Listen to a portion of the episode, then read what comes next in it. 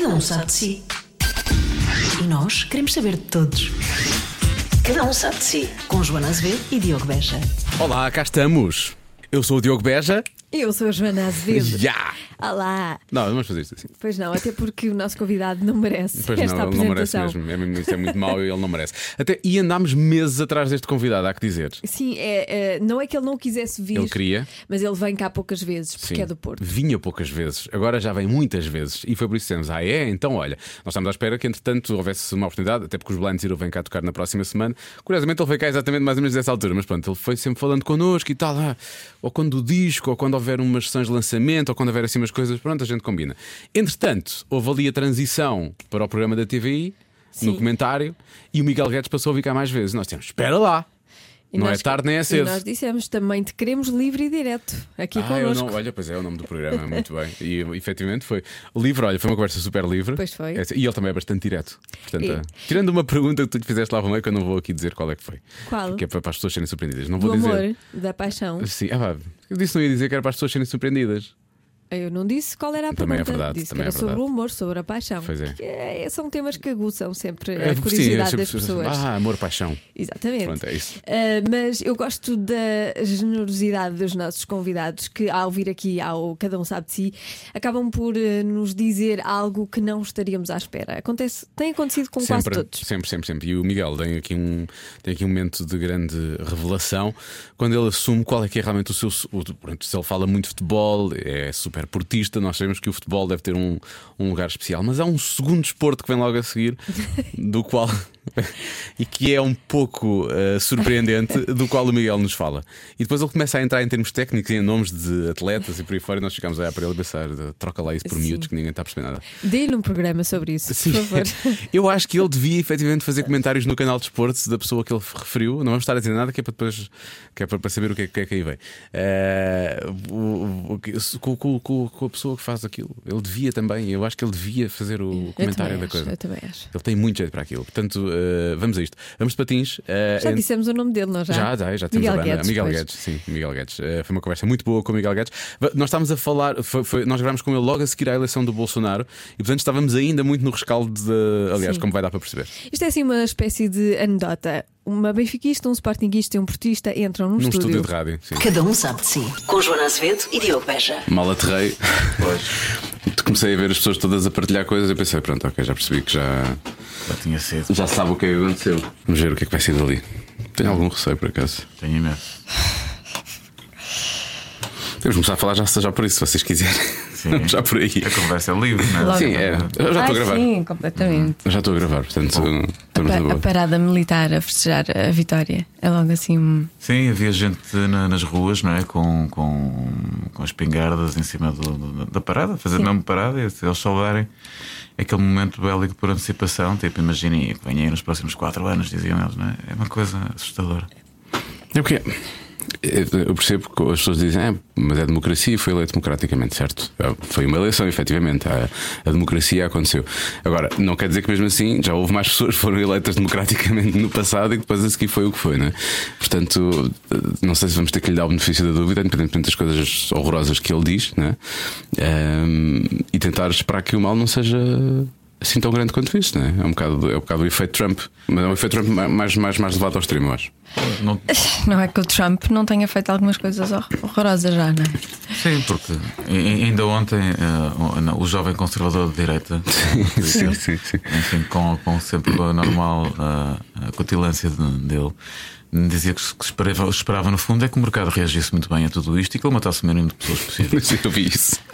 E não dá para esperar coisa boa, não é? Não dá para esperar coisa boa porque ele não disfarça. Aliás, eu acho que os fascistas raramente se disfarçam bem. Já, sobretudo nos tempos de hoje, são topados com alguma distância. Ele nunca se quis disfarçar, ele disse ao que vinha. As pessoas votaram no que ele dizia ao que vinha, e isso é assustador. É claro que. Mas é por medo, não é?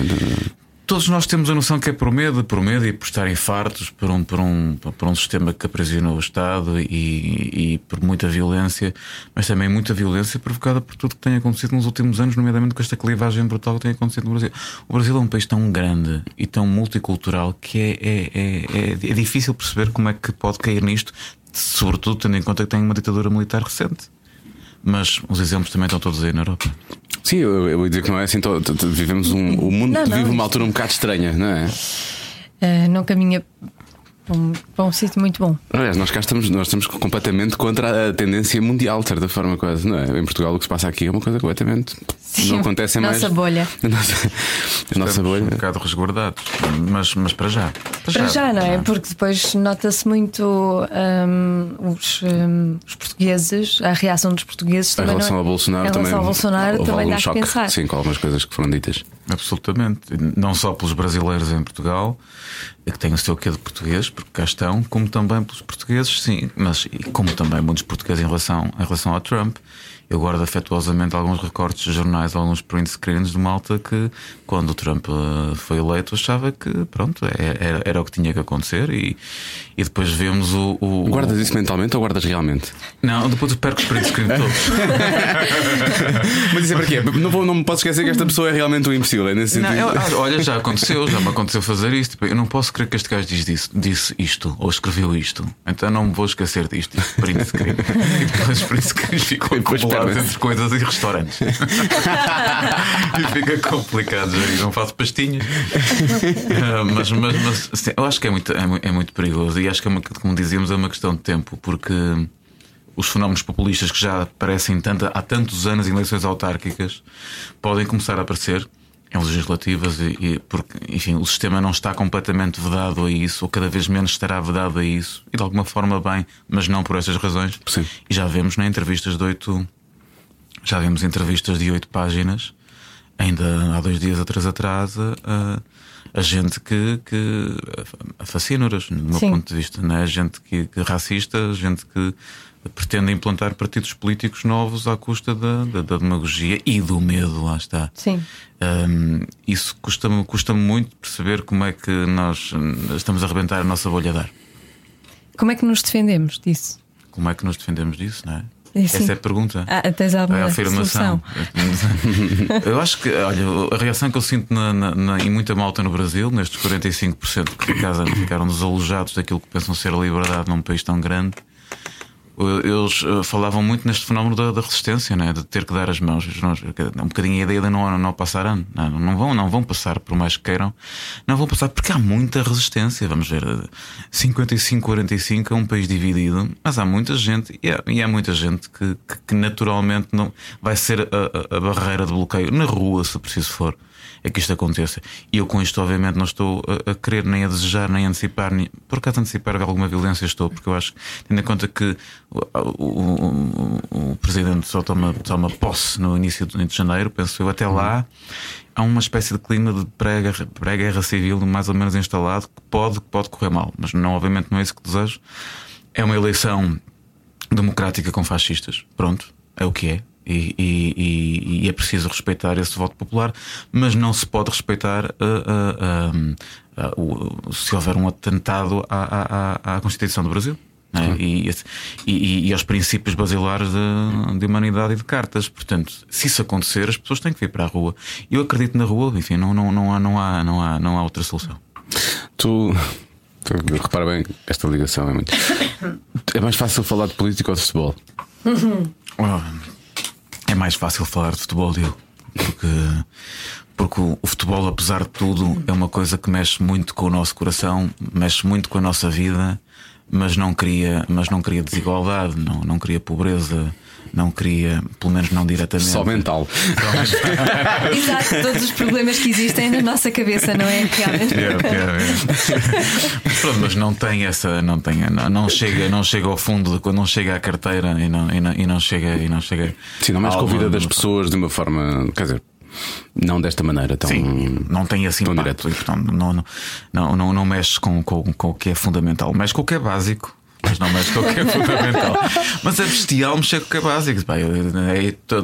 Grande parte das maiores emoções da minha vida irracionais têm a ver com futebol, porque não há solução para quando uma pessoa destapa o coração e levanta a tampa e aquilo sai tudo a ferver. E é lindo de morrer, eu adoro sentir isso em várias coisas da minha vida, mas também com futebol. E depois esta pergunta mais à frente, mas faço já. Portanto, ainda tiveres a ver futebol, apesar de toda a novela que é o futebol português?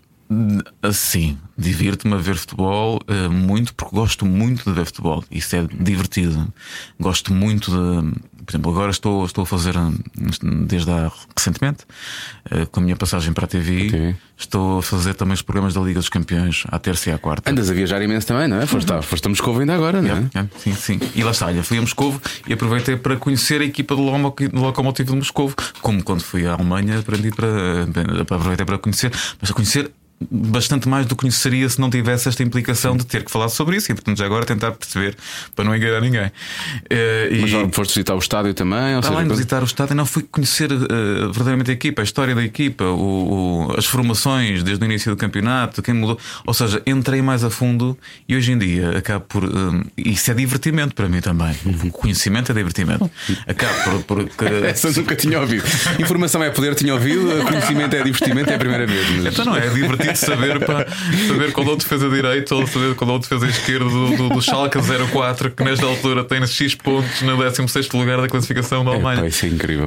E hoje em dia eu olho para o Schalke 04 como se fosse uma equipa amiga, porque os conheço a todos, porque durante uma semana andei a vê-los a fundo. Agora, isto é divertido? Porque eu gosto de futebol.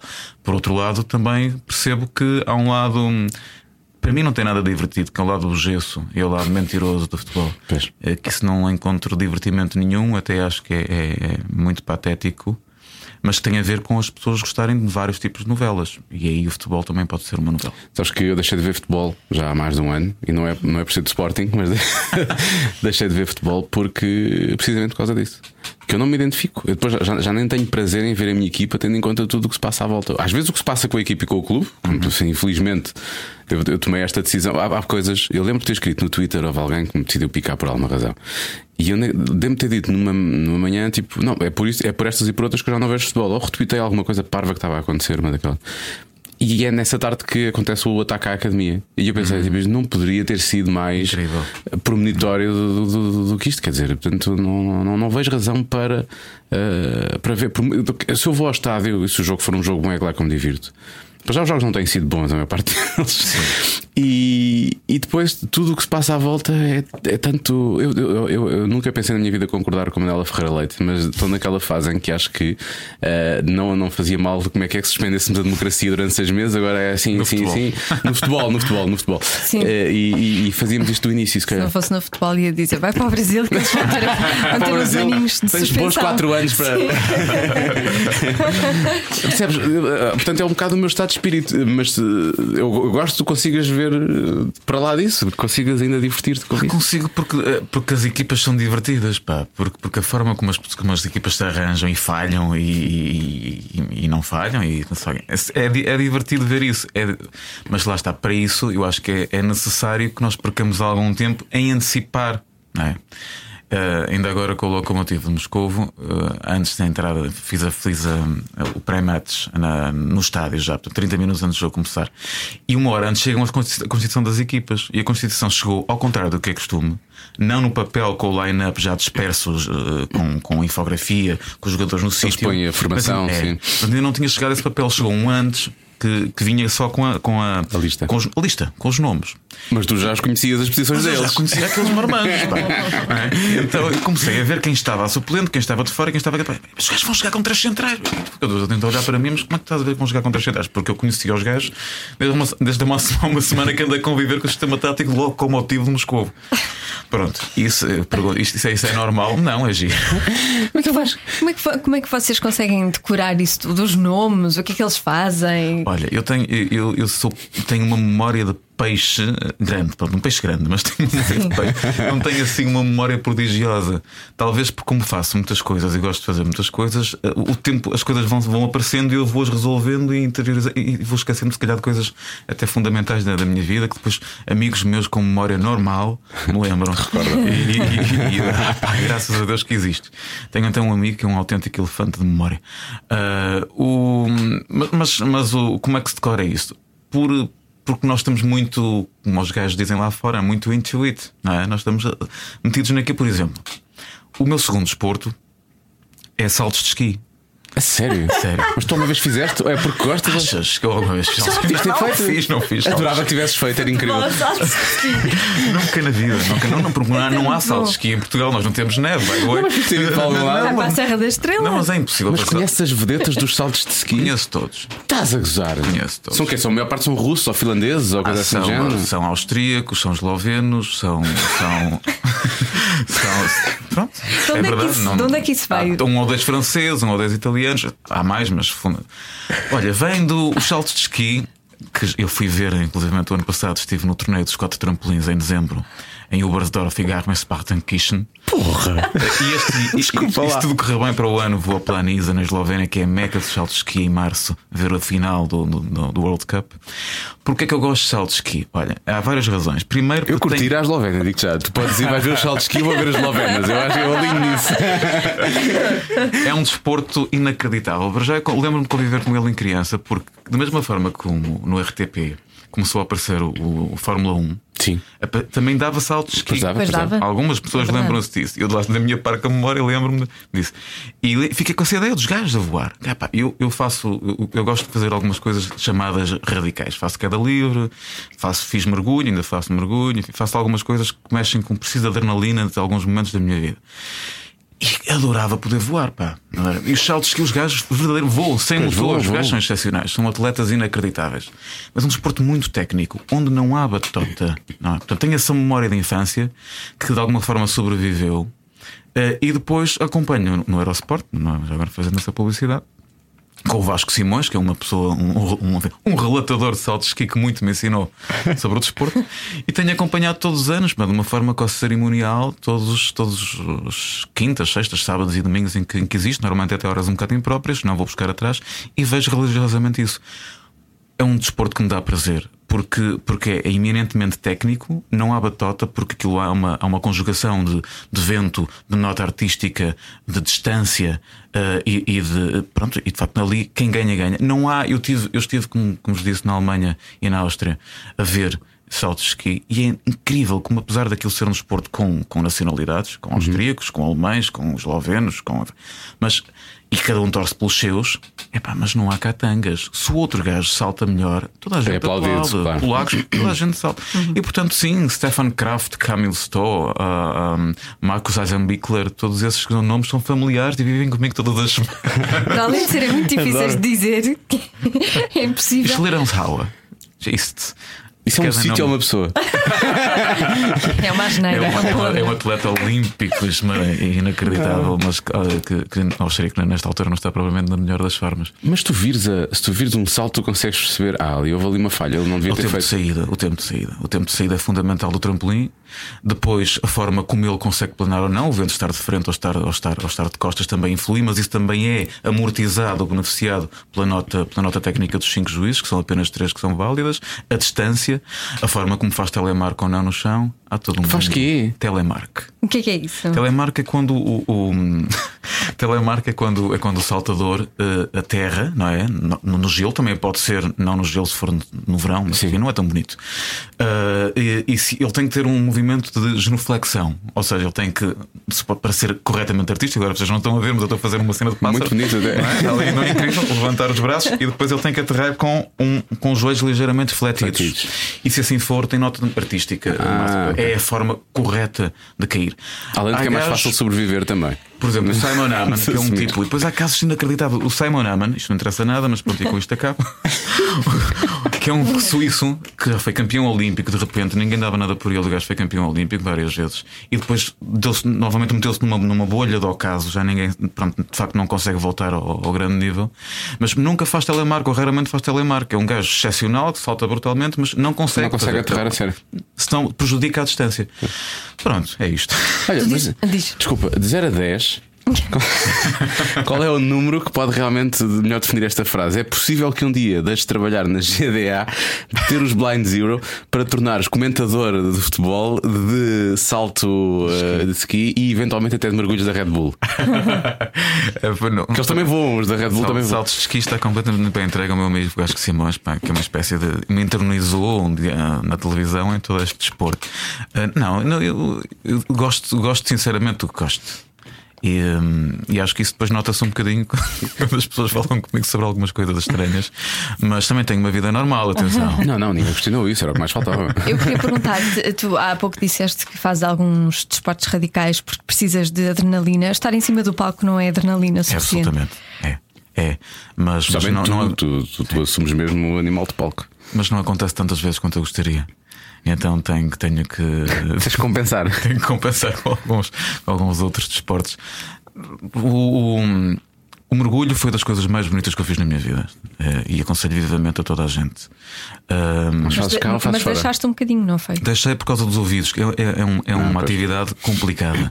Eu tive aqui uns problemas também, então achei que devia ter muito cuidado com o mergulho, e tenho que o ter. Para cantor, acho que os ouvidos é fundamental. Ias até quanto? 30 metros.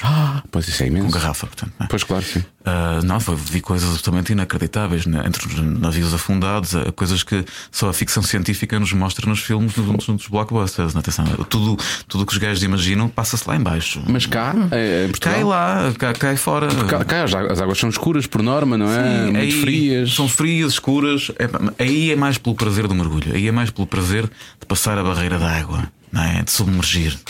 Aí é uma coisa notável, mas vês pouca coisa, vês peixes brancos e cinzentos, vês poeira, vês areia, vês... Poeira não, vês areia, mas vês tudo nublado, não tens visibilidade a mais que 2, 3 metros, a não ser em condições excepcionais.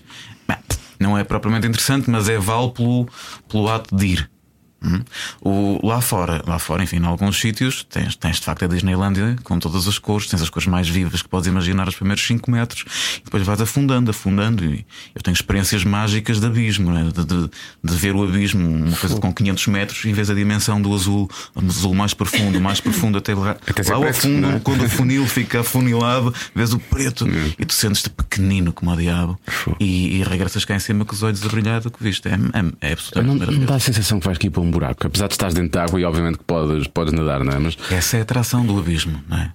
Pode dar essa sensação, sobretudo se tu ficas narcosado, que é uma coisa que te acontece aos 24 metros, porque a forma como os teus órgãos reagem à pressão, e é preciso notar que quando nós estamos no mergulho, a 10 metros é uma atmosfera, cada 10 metros, portanto é como se estivesse a 1000 metros, 10 metros significam 1000 a subir. Portanto, quando tu estás e vais de repente, não é de repente, mas vais lentamente, mas ainda assim vais numa cadência jeitosa, ao fim de 15 minutos podes estar a 30 metros de profundidade, seguramente. É como se subisse em 15 minutos 3.000 metros. É forte para o teu corpo. Então a partir dos 24, tu podes, mais ou menos 24, depois consoante o organismo de cada um, podes ficar narcosado. O que é isso? Podes ficar com uma espécie de sensação de bebedeira, onde tu ficas laço. Ficas onde tudo é possível. E aí é perigoso, porque se não tiveres a apetência, não tiveres um curso a sério, não podes deixar-te ir. E se deixares ir, pode ser perigoso. E o abismo, aí a atração, aí verdadeiramente existe a atração do abismo, porque o abismo torna-se atrativo, porque não percebes muito bem onde é que está. E eu tive um bocadinho essa sensação uma vez, mas pronto. Mas onde é que foi? Essa sensação foi no Egito. Foi no Egito, em Sharm el-Sheikh. E foi. Mas porque aí eu estava nos tais 25 metros mais ou menos, e estávamos todos à espera, o grupo que mergulhou, à espera de ver tubarões martelo. Então tínhamos que estar parados, absolutamente parados, a 24 metros, e estar estável, pronto, requer um bocadinho de concentração. E se o teu cérebro entra um bocadinho em narcose, a tua concentração vai-se. Então eu comecei ligeiramente a descer, sem dar por mim, já estava nos 27 metros.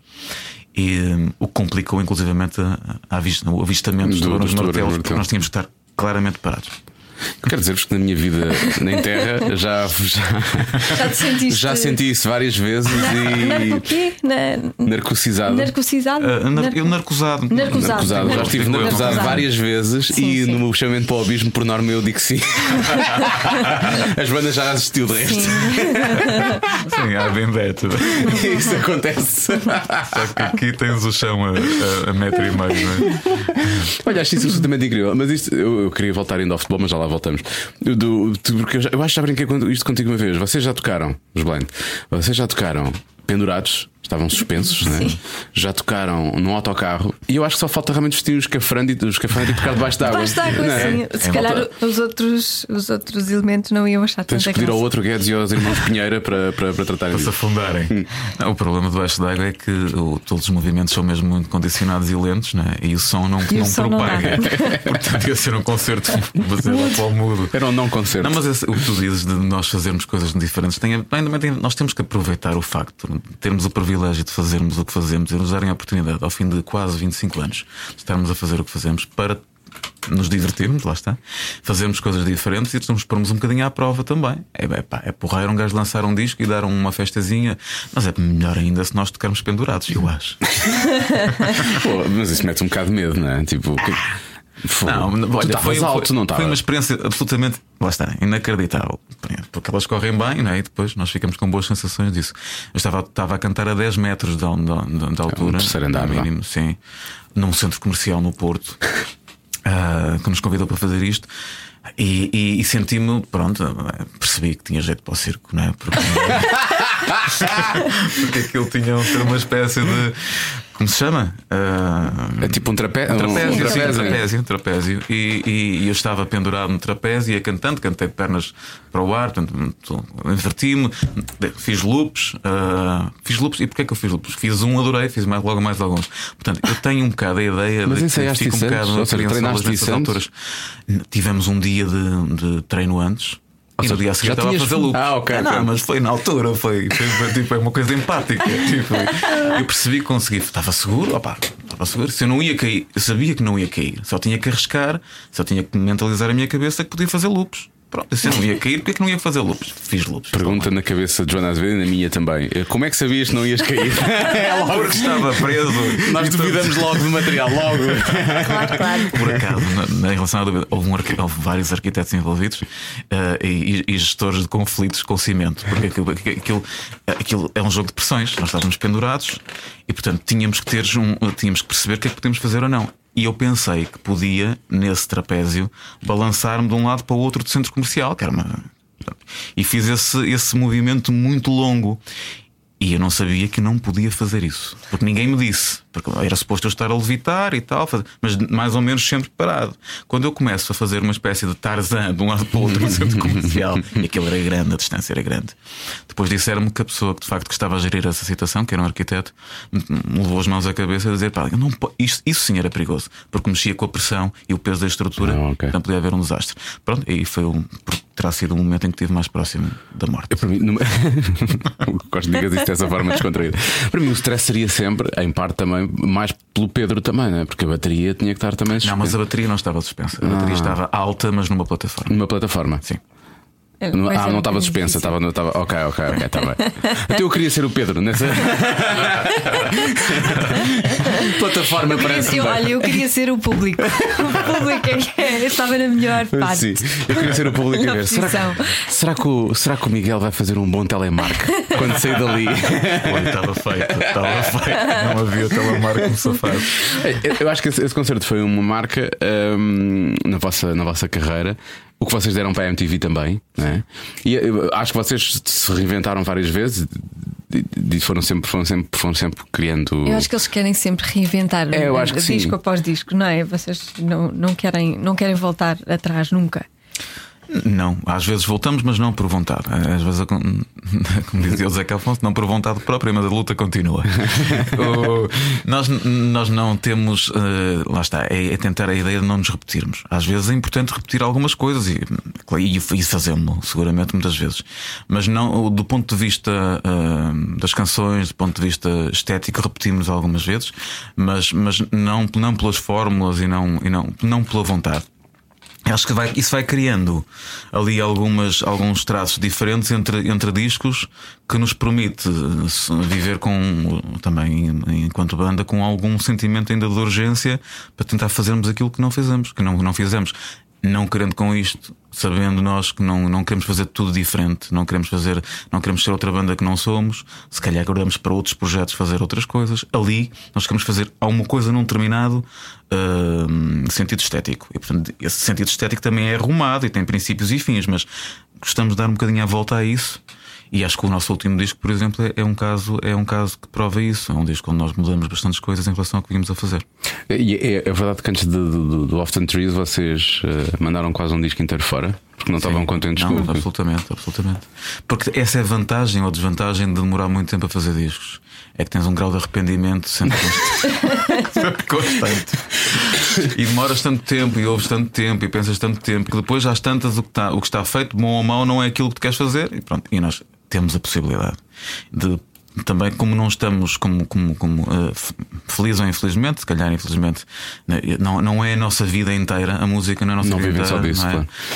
De poder ter essa independência de não ter timings para necessariamente lançar o disco no dia X de março, porque não, isso também nos prejudica um bocadinho, porque também nos desaperta, se calhar, algumas vezes do processo criativo e da necessidade de fazer.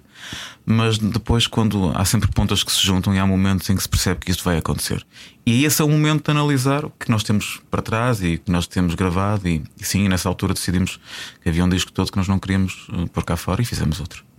Isso é incrível. Mas é porque lembrava-vos coisas que vocês já tinham feito antes, só porque demoraram tanto tempo, foi? Fundamentalmente isso. Lembrávamos coisas que nós tínhamos vindo a fazer e com as quais nós não nos queríamos ouvir assim novamente. Pronto, e ainda bem que foi assim, porque acho que este disco é um disco que eu tenho muito, enfim, um sentimento de orgulho, porque é diferente do que fizemos e acho que é um bom disco. E que vocês vão apresentar ao vivo agora em novembro, não é? Sim, temos vindo a apresentar em vários, elétrico e acústico, em muitos locais, mas ainda não tínhamos tocado em Lisboa. Então a apresentação em Lisboa vai ser no dia 8, no Capitólio. E é um concerto também que nós vemos com muita expectativa, porque não tocamos em Lisboa há muito tempo. Temos tido muito boas sensações ao tocar este disco num formato acústico, verdadeiramente acústico, com muito pouca eletrificação. E no Capitólio vai ser acústico também? Vai ser acústico. Eu já os vi em acústico e. No Tivoli. Não foi no Trindade. No Trindade. Sim. Mas acústico mais, não é? Sim. É isso. É semi-elétrico, não é? Era semi-elétrico, sempre que nós fizemos um acústico. Mas eu prefiro nunca, assim. Nunca deu. Eu prefiro assim. Mas olha que este é muito mais acústico, portanto. Aí já vais para outras partes do corpo. Deixou-se em paz. Mas eu acho que é mais intenso. E nós temos sentido isso, porque é que estava-vos a dizer, a sensação que nós temos tido das pessoas ao ver este acústico é mais intensa do que às vezes intensa do que conceitos elétricos. Eu não explicar porque é difícil, mas se calhar porque tem resultado mesmo bem este disco, que é absolutamente elétrico, é um disco pesado, é um disco mais pesado se calhar de qualquer um que nós já fizemos. Mais do que os do início, sério? Eu ia dizer nos últimos 10 anos, mas mais do que. Talvez semelhante ao Trigger do ponto de vista de peso, mas com um peso diferente, muito diferente. Assim, mas com essa densidade, mais denso que o Trigger. É um do nosso disco mais denso, mais negro, mais atafolhado em negrume e, portanto, mais pesado. O Trigger era um disco, se calhar, mais metal. Mais rebelde. Mas mais rebelde, e, portanto, com mais pontas soltas e mais ar de juventude. Este aqui não, este é um disco que já mais. Mas como é que há tanto negrume? Não é? Quer dizer, a vida acontece e já passaram muitos anos. Pois mas... é isso que eu ia perguntar, porque o negrume todo agora? Vocês estão numa fase tão boa da vossa vida. Mas isso tem muito pouco a ver depois com aquilo que nós esteticamente queremos fazer. É a ideia de que nós temos várias pessoas que nos habitam, não é? E esteticamente, do ponto de vista do que é artístico, nós comunicamos todos na banda, uns mais que outros, mas todos, com o lado mais negro da coisa. Quer dizer, não há nenhuma hipótese entre Michael Jackson, por melhor que ele cante, e negro, ou o negro do Nick Cave. Eu vou sempre preferir o Nick Cave. E isto não é porque um seja melhor que o outro, é porque eu comunico melhor com esse tipo de negro. Não tenho. Aliás, Enfim, tem sido sempre assim na minha vida toda. Eu gosto de música deprimente, eu gosto de música que me deprima. Yeah! Olha, dois aqui a Joana. Dois aqui a Joana. Claro. Gosto disso porque me toca muito mais, porque me leva mais às franjas e porque eu, se calhar, porque tendo a ser uma pessoa com algum equilíbrio cá fora e porque, enfim, gosto de sol o suficiente, preciso que me chamem ao sítio, não é? E a música mais negra, branca, por acaso nem sou particularmente apreciador de grande parte de música negra, de soul, de funk, não, é muito rítmico para mim. Eu gosto de coisas um bocadinho mais. Estou a generalizar, como é evidente. Mas gosto mais da possibilidade de me contarem coisas tristíssimas ao ouvido.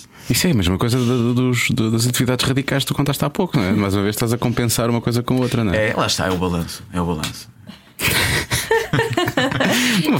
Eu acho que, quer dizer, eu estou a falar contigo, estamos a falar contigo agora e tu agora estás. Eu estou-te a ver agora como te vês na televisão, não é? Estás vestido da mesma maneira, camisa azul e por aí fora, blazer, trazeste o blazer. Era com a roupa que tinha, vindo lá. Veste lá da TVI. Mas olhando para. Lá está, percebes? Eu acho só isso curioso, porque estou a olhar para ti agora, comparando com o Miguel Guedes de 1995, não é? Que se vestia de calças de ganga, provavelmente rotas, não sei. Continuam de calças de ganga. São calças de ganga? Olha que bem. Não vi todo tipo de calças. Engraçado, tu dizes que as pessoas têm várias pessoas dentro delas, não é? Mas as tuas são muito visíveis. As tuas várias pessoas são. Normalmente as tuas escondem as outras. Sim. E as tuas são muito visíveis. Talvez, porque não, aí não. Tirando duas ou três, não tenho nada a esconder das outras pessoas que tenho cá dentro. Não tenho nada a esconder. E é sobretudo uma questão de nós. Todos nós temos várias dimensões, como é evidente. Eu sou uma pessoa que tenho uma enorme reserva de vida privada e íntima, mas não tenho nenhum problema em expor aquilo que penso. E quando nós expomos aquilo que pensamos, seja na política, no futebol, na sociedade, na forma, enfim, como nós vemos as coisas, tendo uma opinião sobre isso. Cada vez menos formada, porque cada vez eu acho que tudo é mais relativo, mas isso também é uma coisa que a idade nos pode trazer, porventura. Mas não tenho. Isso depois as pessoas acabam por passar, não é? Não tenho problema que me considerem geek por gostar de saltos de esqui. Não, convido-os a ver.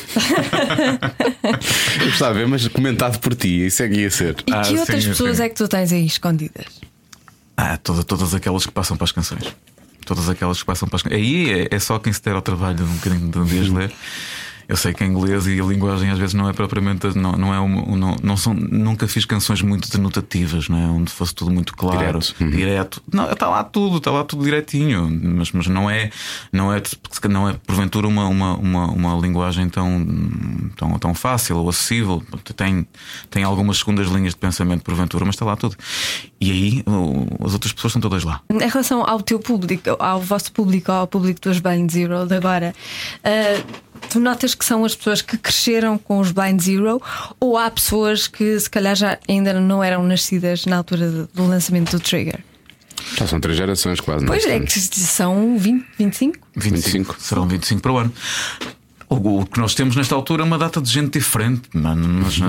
Nós começamos com. Nós começamos os blind quando estávamos a entrar para a faculdade, em grande parte de nós. Sim, eu fui prachada pelo Vasco Espinheiro. Foste prachada pelo Vasco. Foste então foi super caloira doce, do Vasco. Eu fui caloira do Vasco. Foi super doce de ser na frente de pessoa. Por acaso, sim. O que é que ele te fez? O que é que ele te obrigou a fazer? Nada, fazia umas. Ele apresentava os concursos de Miss Caloira e Mr. Caloira e não sei o quê. Sim. Ele apresentava. Ele era o apresentador. Já tinha ali. Já tinha. Era o Vasco Espinheira dos Blind Zero, portanto. Apresentador da Miss Calera, agora que eu sei isso. Agora pode dizer, as viagens vão ser muito mais engraçadas nas carrinhas. Sim. Na altura nós tínhamos malta da nossa idade, né? Fundamentalmente. Tínhamos 20 anos e de repente, quando os blind aparecem. Naquela altura fomos uma banda que vendeu muitos discos. A primeira banda a cantar em inglês a vender disco de ouro, o produtor estrangeiro, blá blá blá, Next Big Thing, os jornais. E tudo aquilo comunicou muito rápido num país onde se apanhavam as coisas ainda com 3, 4 anos de atraso, não é? A televisão não era o que era, não havia telemóveis. E E portanto nós tínhamos as pessoas que eram fundamentalmente da nossa idade a reverem-se na nossa atitude e na forma como nós entramos e dizíamos as coisas também com uma enorme arrogância de juventude. Nós dizíamos coisas inacreditáveis. E depois, à medida que o tempo vai passando. Tipo o quê? Ah, pá, estávamos muito dedo em riste. Sabes que nós, na altura, com aquelas histórias todas dos Pearl Jam, não sei o quê. Fizeste uma nos prémios Blitz, não foi? Nós somos os Blind Zero, não somos os Pearl Jam. Na altura em que já começavam a dizer que nós não éramos os Pearl Jam, eu resolvi dizer que éramos os Pearl Jam. Nós somos os Pearl Jam, sim. Não, mas também, José Figueiras apresentou-vos nessa noite como Blind Zero. Não podemos esquecer disso. Não foi? Sim. E José Figueiras apresentou os prémios Blitz. Não, nós tivemos ensaios. O problema é o Zé se me está a ouvir, pá. Um grande abraço, mas essa fica passando para todos, não é? Porque nós tivemos ensaios e pronto, e Paula, ele devia saber dizer o nome. Mas nós na altura nós estávamos com sempre, lá está, com essa coisa da contestação. Diziam X e nós dizíamos Y. Era aquela rebeldia também de quem era muito acossado e atacava para se defender. Mas pronto, foi incrível. Foi incrível e deu-nos também assim, umas costas larguíssimas. Mas depois o nosso público vai evoluindo connosco. E portanto nós hoje temos no nosso concerto malta com 30 a 40 anos. Mas temos também malta muito nova que entrou quando de repente a nossa música vai para uns morangos com açúcar, ou uma novela, igual como já aconteceu, ou Shine On, ou Slow Time Love, ou Snow Girl, coisas em discos onde se calhar foi mais abrangente novamente, mas isso já vai há muitos anos. Nós temos de facto muitos públicos, muitas idades, e isso é incrível. E não me parece que isso seja um mau reflexo, sabes? Pois não. É giro, é muito giro. E como é que vocês olham para trás? Estás a ver essas imagens, esses momentos, não é? Uhum. Tu encaras aquilo como uma fase que tinha a ver com o que vocês sentiam na altura. Tu tens vergonha de olhares para aquilo e ver, ei, é como, sei lá, como eu cantava, como a gente se vestia, esse tipo de coisa. Como é que tu olhas para isso agora? Às vezes é um bocadinho confrangedor, sim. É, porque são coisas que não, obviamente não repetirias tudo o que tu fizeste, não, obviamente, mas estamos a sair dos anos 80, sim, não é? Opa, o guarda-roupa estava em fase de mudança e eu não considero que seja melhor hoje, portanto está tudo bem. Não, isso convivemos muito bem com isso. Agora, artisticamente há coisas que eu não faria, mas isso tem a ver com. Foi tudo muito rápido, muito urgente, mas também muito decente. Foi tudo muito decente. Como é que vocês lidaram com isso? Porque essa coisa que disseste há pouco, Next Big Thing, essas coisas todas, vocês eram muito novos ainda. Como é que vocês lidaram com isso na altura? Nós, mas com cabeça, não é? Apesar dessa rebeldia, desse instinto de provocação e de atacar para defender. Nós sabíamos o que é que queríamos dizer também na altura. Porque nós, na altura, as pessoas dividiam-se muito, não é? Se calhar porque nós tomávamos posição. Aliás, é a semelhança do que acontece muitas vezes comigo hoje em dia. Porque tu continuas a tomar posição, não é? Vou tomar posição e, portanto, há pessoas que gostam, há pessoas que não gostam, há pessoas que gostam muito, há pessoas que odeiam. E estão no futebol, a coisa vai à hipérbole, não é? Sim. É vida, é vida. Eu não tenho que me fazer entender, eu tenho que dizer o que entendo, não é? Depois, espero que as pessoas tenham inteligência para separar música de futebol, ideologia de outras coisas. Isso tem sempre a ideia e a expectativa. Tenho muita confiança nas pessoas que a maioria, ainda assim, consegue diferenciar arte de opinião. E portanto, o que eu sou politicamente, o que eu sou futebolisticamente, o que eu sou de coração, parte projeta-se no que eu faço na música, mas alguma coisa não tem nada a ver, quer dizer, futebol não tem nada a ver com música. E felizmente tenho muitíssimos casos de gente que me diz isso mesmo, que apesar de ser de clubes diferentes ou de não ser politicamente da minha área, apesar de me ouvir a falar sobre isso, percebe que a minha música não é isso, não tem a ver com isso. Eu ainda tenho essa confiança nas pessoas. Às vezes desiludo-me com uma ou duas, mas sei lá, vi. E nós na altura sabíamos também muito o que queríamos dizer. Tínhamos 18 anos, tínhamos urgências de 18 anos, dos 20. Estávamos a gravar um disco, éramos conhecidos no nosso bairro e de repente estávamos a tocar no Superbox Super Rock com os Therapy, os Feito No More e os Cure. Patrícia Pereira esteve lá. Está ali com o braço. E pronto, e no Portugal ao Vivo, no Porto, pronto, e é um banho. Era Imperial ao Vivo, não é? Né? O Imperial ao Vivo. Isso era no Porto, no Portugal ao Vivo foi no Estádio de Alvalade. Também fui lá.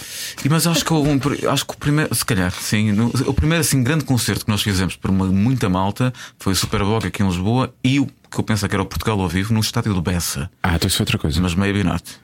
Talvez. Pronto. Sim. Mas deu-nos. Mas na altura nós tínhamos a ideia do que tentávamos a fazer, não é? Tínhamos a ideia de percurso, tínhamos a ideia de não queremos ser uma banda que fizesse um disco e acabasse ali. E queríamos que a música nos acompanhasse na vida. E estás a ver, e, ou estão a ver, isso aconteceu. E sim, sim. Mas aconteceu. Tu achas que ao longo dos anos, tendo em conta o que se passa agora com a tua vida, ganhaste mais ou perdeste mais com a tua ligação ao futebol? Não faço as contas assim, sabes? Não estou a falar monetariamente. Sim, sim, não ponho as coisas dessa forma. É claro que o futebol, mas, para já eu não posso negar o meu afeto, não é? E não tenho que lhe deixar de manifestar porque pá, não tenho. E, portanto, o facto, eu adoro pessoas que gostam do seu clube, pá. Adoro benfiquistas que adoram o Benfica, adoro sportingistas que adoram o Sporting, adoro boavisteiros que gostam do Boa Vista e so on. Portanto, eu gosto de gente que toma partido. Acho que essa premissa tem que estar errada. A toda altura podes dizer que gostas de Pedro Guerra, não é? Portanto, temos de ter cuidado com temos de ter cuidado com as premissas. Lá está. Eu gosto de gente que gosta, mas também gosto de gente que não mente. Okay. Pronto, não mente gostando. Depois entra o caráter, não é? E enfim. Mas eu gosto de gente que toma partido. E não confundo as coisas, quer dizer, pá, nunca me verão não gostar do HF pelo facto de António Melo Ribeiro ser benfiquista, pá, isso não vai acontecer. É que soa ridículo quase, não é? Mas não vai cantar o Sou Benfica, obviamente. Não, pá, mas lá está. Vocês não têm nenhuma música do Porto? Não, a única música que nós temos do Porto foi algo que os Gatos Fedorentos nos convidaram para fazer há uns anos atrás, que é cantar o hino do Porto em inglês naquelas coisas que eles faziam. Eles faziam no final do programa, acho que é uma espécie de magazine, não é? Isso. E lembro-me também que os Mons de Pele foram fazer o Nodi, não é? Sim. Foi incrível. E vocês foram. Nós vamos fazer o hino do Porto em inglês. Como é que é o hino do Porto? Porto. Em vez de ser Porto, era o Porto, o Porto, o Porto, o Porto. You are my hero. É tudo traduzido. Oh, champions, your best. E foi incrível. Mas olha, isso, lá está. Muitas pessoas, muitos esportistas me perguntam e dizem: mas porquê é que não gravas aquilo? As pessoas gostaram. Apesar de muitos também, por muitos esportistas, ter sido mal entendido. Claro. Né? Tipo, ainda por cima, vão jogar Fedorentos, os benfiquistas, ainda por cima, o Ricardo Araújo Pereira. Enfim, lá está, é loucura, porque são mais pessoas. Coisas erradas, claro. E essas coisas erradas eu tento não ligar. Portanto, se eu perdi mais, eu ganhei com o futebol. Eu ganhei mais que futebol, ganho sempre mais que futebol. Olha, e já te apaixonaste por alguma benfiquista? As minhas paixões não escolhem cores.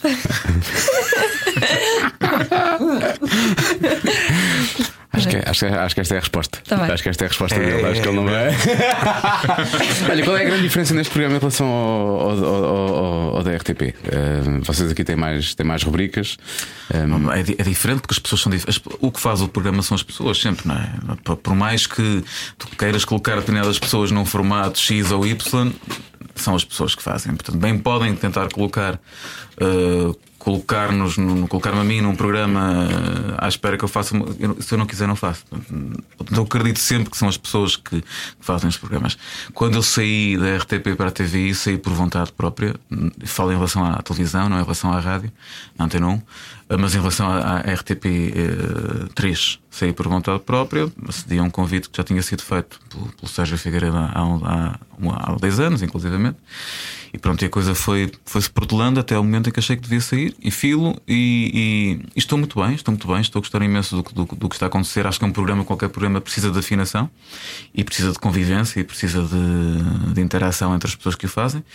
Eu já debatia com o Telmo Correia do Benfica na rádio há uns bons anos. Com o Pina nunca tinha tido prazer de debater, e portanto as coisas vão, mas acho que está a correr bem.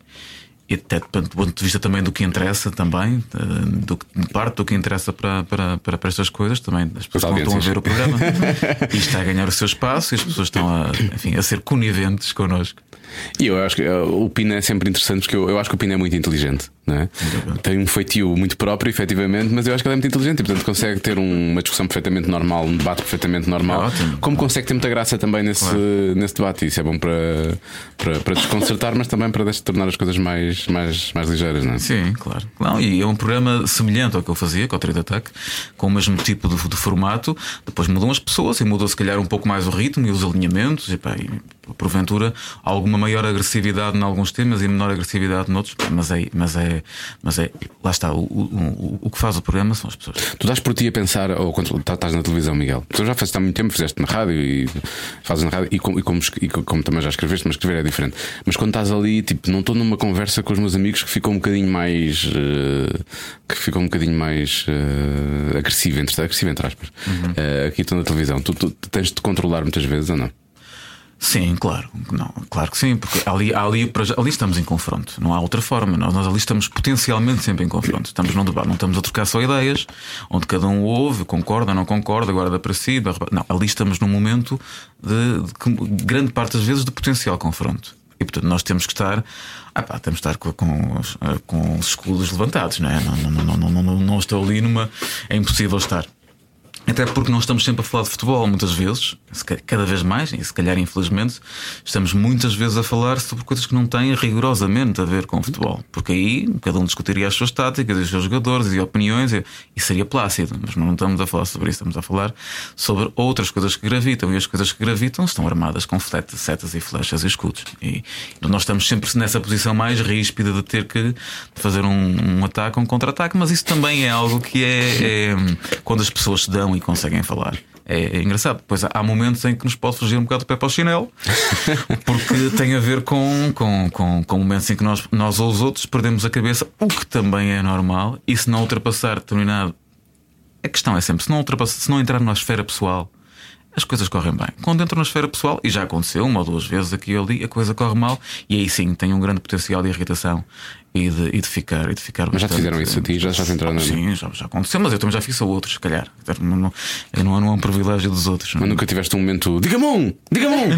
Não, mas... Deixe-me acabar! Mas já tive momentos muito irracionalmente emocionados e violentos que mexem comigo por dentro. Sim, já tive. E aí é que tu percebes o teu potencial de agressividade. Eu acho que era incapaz. Acho mesmo que era incapaz. Incapaz de quê? De participar num... Ah, tu explodias lá. Chateava-me sempre, sim, levantavas-te e ias-te embora. Logo, sim eu, o que é que se bateu e foi embora? Foi Dias Ferreira. Já há vários. Há vários. O Rui Moreira, inclusivamente no Trigger, quando acaba por ir para o Trigger, levanta-se. O Rui Moreira também. Ele tinha feito, já não lembrava do Rui Moreira ter feito. O Rui na altura, era o elemento do Trigger, assim, representando o seu afeto pelo Porto. E na altura, aquelas coisas do apito dourado, ele achou que não se deviam ler as escudas, e não sei o que o António Pedro Vasconcelos estava a fazê-lo. E ele citá-las, e ele levantou-se e saiu. É nessa sequência que depois eu entro para o Trio de Ataque. Eu fico 8 anos. E tu, como é que vês o futebol neste momento? Ou seja, tens que usar os escudos, e que efetivamente o que há à volta é um bocadinho isso. Fala-se pouco de futebol nos programas de futebol, na prática, acabaste de dizer. Porquê? Porque há um clima criado à volta disto. É porque efetivamente há muita coisa suspeita. Ou tu pões de parte os toupeiras da vida e os cash flows ou cashbacks, cashballs e os apitos dourados e as frutas e não sei o quê. O que é que se passa, afinal de contas? Ou passa-se tudo isso. E ninguém pode pôr nada de parte. Com toda a sinceridade, nós portistas vivemos o tempo do apito dourado com sentimentos mistos, né? Porque foi muito difícil. Eu comecei a fazer programas de rádio de futebol na Antena 1, nos Grandes Adeptos, onde tive 14 anos. Na altura, no auge. Agora já não estás a fazer o Dante, não? Não, RTP achou que. A administração da RTP achou que eu devia sair da rádio. Foste castigado, pronto. Okay. Sim, mas sou o único quadro que eu saí moldurado na parede. Já agora agradeço a administração da RTP. Um grande abraço a todos. E então naquela altura estávamos no auge do apito dourado. E eu tive que apanhar com isso, mas não é? De repente, ainda por cima, no primeiro ano dos Grandes Adeptos, na altura chamava-se Artistas da Bola. Não havia moderação. Não havia moderação de Tiago Alves, que depois apareceu logo à segunda temporada. Não havia. E era eu, o João Braga, com o qual eu tenho uma posição ideológica e de idade completamente diferente, mas que simpatizo imenso. Ficou meu amigo na altura e eu tenho por amigo. E não podemos pensar de forma mais diferente da vida. E o José Nuno Martins, pelo Benfica. E portanto foram tempos. E aí o que nós portistas o que sentíamos é que havia coisas que estavam a acontecer e estavam a ser mostradas. Mas o Porto nunca conseguiu construir a narrativa de que, independentemente daquilo que acontecer ou não, acontecia para todos. Acontecia para todos. E portanto, nós durante muitos anos vivemos portistas, com essa dor da história ter sido contada em parte. E portanto, nesta altura em que se sabe tanta coisa de outros lados, nós temos que evitar, eu tento fazê-lo, um certo regozijo porque isso esteja a acontecer e aquela ideia mazinha de que pá, agora é vossa vez. Tento evitar isso, mas as coisas existem.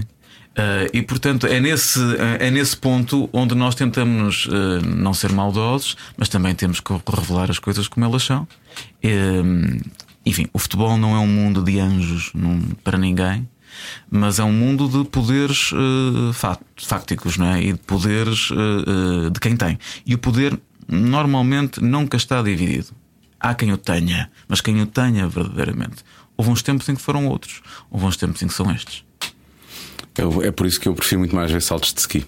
Olha, nos saltos de ski, o que tu tens? Não tens nada disto, não é? Tem gente a beber vinho quente, vinho que é uma maravilhosa. A sério, vi isso em Praga e odiei. Eu adorei. Tão mau aquilo. Com frio a ver saltos de ski. Com frito de canela, isso eu gostei, sim. O frito de canela gostei. Agora, o vinho quente, não, por favor, dispense. Vende-se no IKEA, se quiseres. O vinho quente vende-se no IKEA. Prefiro os fritos de canela, mais uma vez. Pois vou aquecer aquilo. Eles aquecem aquilo o quê? Num tachinho? Microondas, é? Microondas não é muito saudável, não sei. Estamos naquela fase em que as pessoas acham que o ser independente desportivamente, percebes? Ou não recorrer a dopings ou a outras estratégias. No futebol parece que faz parte, não é? da forma de ser do futebol. E nos outros desportos não, é algo que é apenas normal. E que é, quer dizer, tirando o ciclismo, não é? Que teve uma série de casos de doping. Eu acho que depois o futebol tem estas coisas todas. Enquanto que os saltos de ski, ou seja, não é? o atletismo ou o que seja, tem outra forma de... Sim, eu também acho que o futebol devia acabar. Não faças isso. Ela está na sua fase mais participativa no futebol. É por causa do meu filho. É por causa do seu filho? Pois é, por causa do meu filho, não é? Por falar nisso, já alguma vez perdeste assim uma coisa importante na tua vida pessoal por causa do futebol? Todos fazemos sacrifícios pela bola, não é? Quanto mais não seja pelo tempo que nós deixamos de dar a outras coisas. E o futebol ocupa-me muito tempo, para mim particularmente, sobretudo agora, ocupa-me muito. É uma parte jeitosa da minha vida, do ponto de vista de tanto tempo. Mas eu não me queixo, não me estou a queixar porque eu gosto. Gosto, e portanto para mim é um prazer estudar o Schalke 04 e o Lokomotiv Moscovo. Está ótimo, gosto. Mas sim, é claro que acabamos por deixar algumas outras coisas. A gestão de tempo é key point. Porque, por exemplo, o meu pai já faltava a aniversários meus, às minhas festas, algumas festas, e inclusivamente a uma festa da catequese, da comunhão, por causa do Benfica. E isso ficou-me marcado, por isso é que eu não gosto tanto de futebol. Agora gosto mais por causa do meu filho. Mas isso porque faltam os loucos da bola. Deixam passar coisas tão importantes. Miguel agora diz, mas eu como portista era incapaz de fazer isso. É só uma coisa de malta do Benfica. A comunhão faltava na boa. Digo-te já. Comunhões faltava na boa. Até se calhar a casamentos, a funerais não. Funerais eu acho que é the last chance we have. Exato. Mas depois há momentos importantes como aniversários, como festas de... Não, isso já não. Mas aqueles momentos paradigmáticos. A comunhão, digo-te já, olha, não ia. Depois é chato, são igrejas.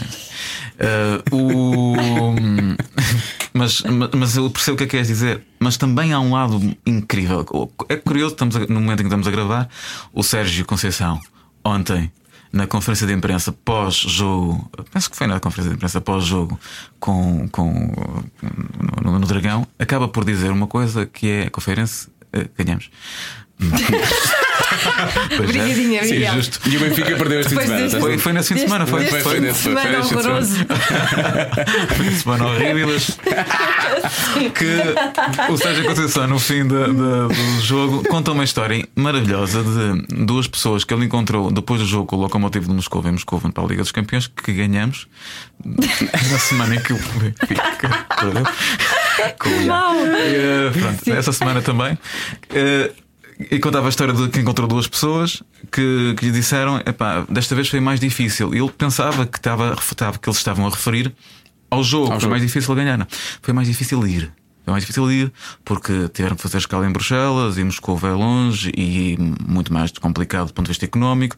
Pessoas que fazem sacrifícios na sua vida, não só de tempo como do ponto de vista de carteira, fazem sacrifícios verdadeiramente para seguir o clube, para ver o clube. E portanto querem e precisam não só, como ele dizia, da rodinha no fim, mas que Porto ganhe, que a equipa ganhe, que vão satisfeitos e que vejam a equipa ganhar, porque fazem muitos sacrifícios e quilómetros por isso. E esse lado também é muito bonito. E eu não posso deixar de achar, que esse compromisso entre o que tem que ser feito e o que tens que fazer também vale a pena, percebes? Ok. Olha, falando na gestão e por aí fora, falta meia hora para o Miguel ter que estar no aeroporto, ou então, perde um avião ir, para o Porto. Portanto, se calhar vamos ter que deixar ir, sim. Só últimas perguntas. Já que falámos de futebol, falámos das coisas todas, tu escreves ainda escreves para o esquerda.net? Não, escrevo para o Jornal Notícias, pois o esquerda.net otimamente vampiriza os textos que eu escrevo.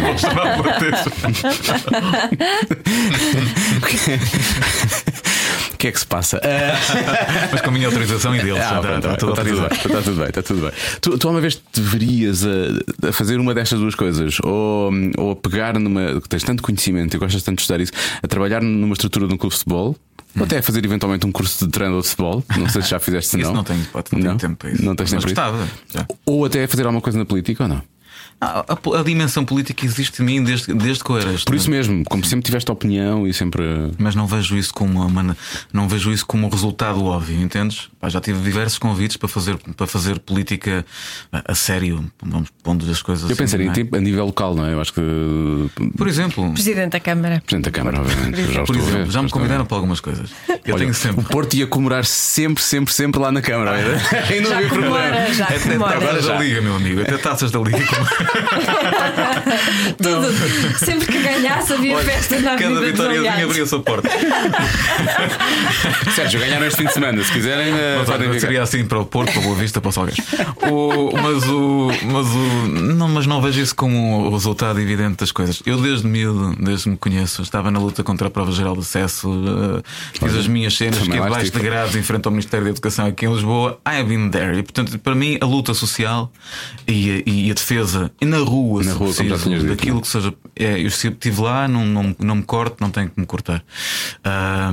E portanto, se isso pudesse ir a votos, sim, pode acontecer, mas não vejo isso como provável, nem vejo isso, sobretudo, como uma necessidade, nem como um objetivo de vida. Isso é válido para arranjar agora para tudo que faço. Muito bem, vamos deixar o Miguel ir embora? Vamos. Olha, faz boa viagem. Graças. Para o Porto. Boa viagem. E bons telemarques. Bons telemarques. E dia 8 no Capitólio. Dia 8, por favor. 8 de Novembro, Capitólio. Não só vocês estão convocados e não se vão safar, que eu vou buscar a casa pelo cachaço, como também todos que nos estão a ouvir. Se quiserem uma noite rock and roll acústico, vai ser intenso, garanto-vos. Isso eu gosto sempre de vos ver ao vivo. E ainda fica no ar, ficará para sempre a minha participação como baterista no Trace. Precisamente, está no ar há anos. Felizmente eles não tocam o Trace neste concerto. Não tocam. Para a sessão de cheque ainda se faz um jeitinho. Miguel, obrigado. Foi muito bom. Cada um sabe de si, com Joana Azevedo e Diogo Beja. Eu não percebi a piada. Esta que era uma andota, não é? Uma benfiquista, um sportinguista, um portista andam no estúdio de rádio. Sim. Mas gostei muito. Não percebi a piada, mas gostei muito. Não houve punchline, mas houve vários momentos altos pelo meio. Isso é que é verdade. A sério, eu adorava não só que o Miguel Guedes comentasse saltos de ski na Eurosport, como ele disse, sim, como ele próprio fizesse. Isso acho que era incrível. Pôr o Miguel a fazer aquilo. Eu acho que sim. Acho que as pessoas devem ser felizes. As pessoas devem ser felizes e fazer aquilo que querem, não é? Sim. E é por isso que nós fazemos este podcast. Porque somos mais felizes fazer, e esperemos fazer alguém feliz também. Somos muito felizes em saber que há pessoas que ouvem isto. É verdade. Portanto, obrigado por isso. E já agora, classificações de 5 estrelas no iTunes, isso parece, sim. E comentários. E muitos comentários. E dizer aos amigos para subscreverem, sim. Sim, digam aos.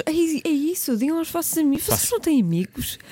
Estás a assumir que as pessoas não têm amigos? Não, estou a perguntar. Vocês não têm amigos? Então digam aos vossos amigos. Aos vossos amigos. Agora está muito na moda falar assim com os Jotas. Aos vossos amigos. Vindo nos teus olhos, tu ias fazer assim? Convença. Aliás, trago um amigo também para a próxima. É o Zeca Afonso? Sim.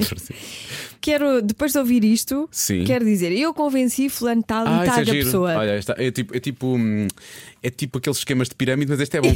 Exatamente. Não é? Exatamente. É tipo isso. Até porque o que é que aí vem? Eu já sei o que aí vem. Vem Manuel Marques, Vem Toy, vem Luísa Sobral, vem Jorge Palma, vem Fernando Alvim. O Fernando Alvim que está a ser anunciado há cerca de um ano. Há um ano que o Fernando Alvim a ser anunciado. Como é que eu ia explicar esta situação do Fernando Alvim? Não é que ele não queira, não é que nós não queiramos, mas às vezes é difícil conciliar agendas. É mais difícil combinar uma coisa com um amigo do que com uma pessoa que nós não conhecemos. É verdade. E o mais incrível, encontramos o Alvim num almoço que nada faria crer que nos íamos encontrar lá. E encontramos, portanto. Mas ele há de vir, Não, ele há de vir, Já temos dado? Não temos dado. Ele há de vir, claro. Ele há de vir. Sim, é como Dom Sebastião, um dia lá de aparecer. Então até para a semana. Deus!